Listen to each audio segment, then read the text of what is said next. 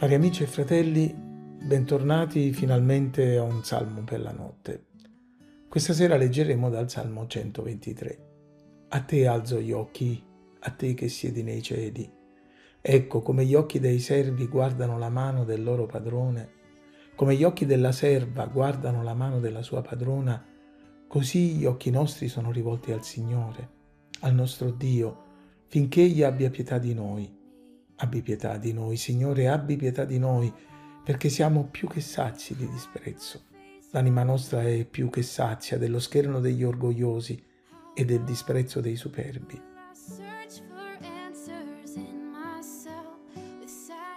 Il nostro salmo è chiaramente la preghiera di un servo schernito e disprezzato. Non siamo in grado di identificare il momento storico in cui il componimento pone questo salmista, ma sappiamo che può essere un credente disprezzato in patria, in mezzo a un Israele fedele, come lo furono Isaia, Geremia, Micaia, Amos, solo per citarne alcuni, o snobbato in cattività, umiliato dai pagani come Daniele, Mardocheo e altri ancora. Di sicuro nel servo umiliato, detestato e disprezzato riconosciamo la figura del Cristo così come anticipata da Isaia nella sua passione, disprezzato e abbandonato dagli uomini, uomo di dolore, familiare con la sofferenza, era spregiato. Oppure come descritta nei Vangeli, quando gli sputarono in viso, gli diedero dei pugni e lo schiaffeggiarono, deridendolo. Tornando al nostro testo, vediamo un credente che è in grande difficoltà ma che in questa condizione dimostra delle caratteristiche che lo rendono per noi un esempio e un incoraggiamento. Quando ci troviamo ad essere ostacolati, scherniti, disprezzati nel servizio a Cristo. La prima cosa che notiamo è come la ricerca personale di Dio del salmista non rimane una supplica individuale, ma si tramuta in preghiera di intercessione. La sua visione diventa corale. Guarda Dio seduto sul trono e lo invoca in favore del tutto il popolo insieme con tutto il popolo, con cui condivide la sofferenza, l'imbarazzo, ma anche la speranza. L'attesa è il secondo aspetto di questa preghiera, che viene in italiano descritta con la congiunzione finché. Il nostro sguardo è su di te, Signore, e aspettiamo un tuo cenno. Non si contano le volte in cui la poesia biblica tocca il tema dell'attesa, dolorosa, attesa dell'intervento di Dio.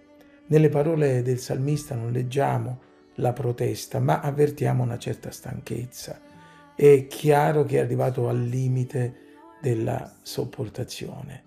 Quando dice pietà di noi, pietà di noi, Signore, Troppo a lungo abbiamo sopportato l'ironia degli insolenti e il disprezzo degli arroganti.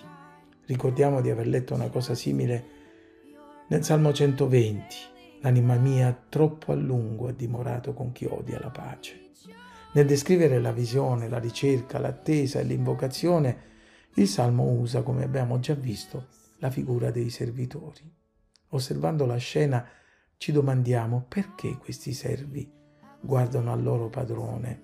Perché la serva guarda la sua padrona? Perché il salmista guarda al Signore seduto sul trono. Possiamo immaginare anzitutto che egli si aspetti di essere di nuovo convocato, coinvolto nel servizio, attende un cenno e delle indicazioni per avvicinarsi a lui, per andare per lui, per lavorare per lui. Fratelli, Dio ci aiuti a tenere gli occhi su Cristo per essere sempre parte attiva della sua squadra, impegnati per lui per servire nell'edificazione della Chiesa e nell'evangelizzazione dei perduti. Un'altra ragione per cui il servo tiene gli occhi sul suo padrone è certamente quella di cercarne l'approvazione, un cenno che sta facendo bene il suo lavoro. Se si trattasse di un padrone spietato, lavorare sotto i suoi occhi creerebbe tensione e preoccupazione, ma il servo di Dio sa di non avere in lui un padrone senza cuore, ma il Signore amato. E qui ci ricordiamo la bellissima illustrazione del servo ebreo che al settimo anno avrebbe potuto scegliere di restare al suo servizio rifiutando la liberazione con una bellissima affermazione. Io amo il mio padrone, io non voglio andarmene. Fratelli, quando serviamo il Signore, quando siamo impegnati al suo servizio, non diamo retta alle risate beffarde dell'avversario e dei nemici di Cristo, ma guardiamo a Gesù, ricordandoci che è per Lui che stiamo lavorando ed è per Lui che stiamo seminando e non facciamoci demoralizzare. Infine, gli occhi del servo e della serva guardano alla mano del padrone e della padrona perché da quelle mani si aspettano di ricevere la ricompensa.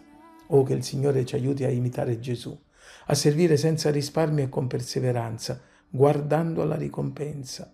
A quel giorno, quando lo vedremo coi nostri occhi, incroceremo il suo sguardo e sentiremo la sua voce dirci, va bene, servo buono e fedele, entra nella gioia del tuo Signore.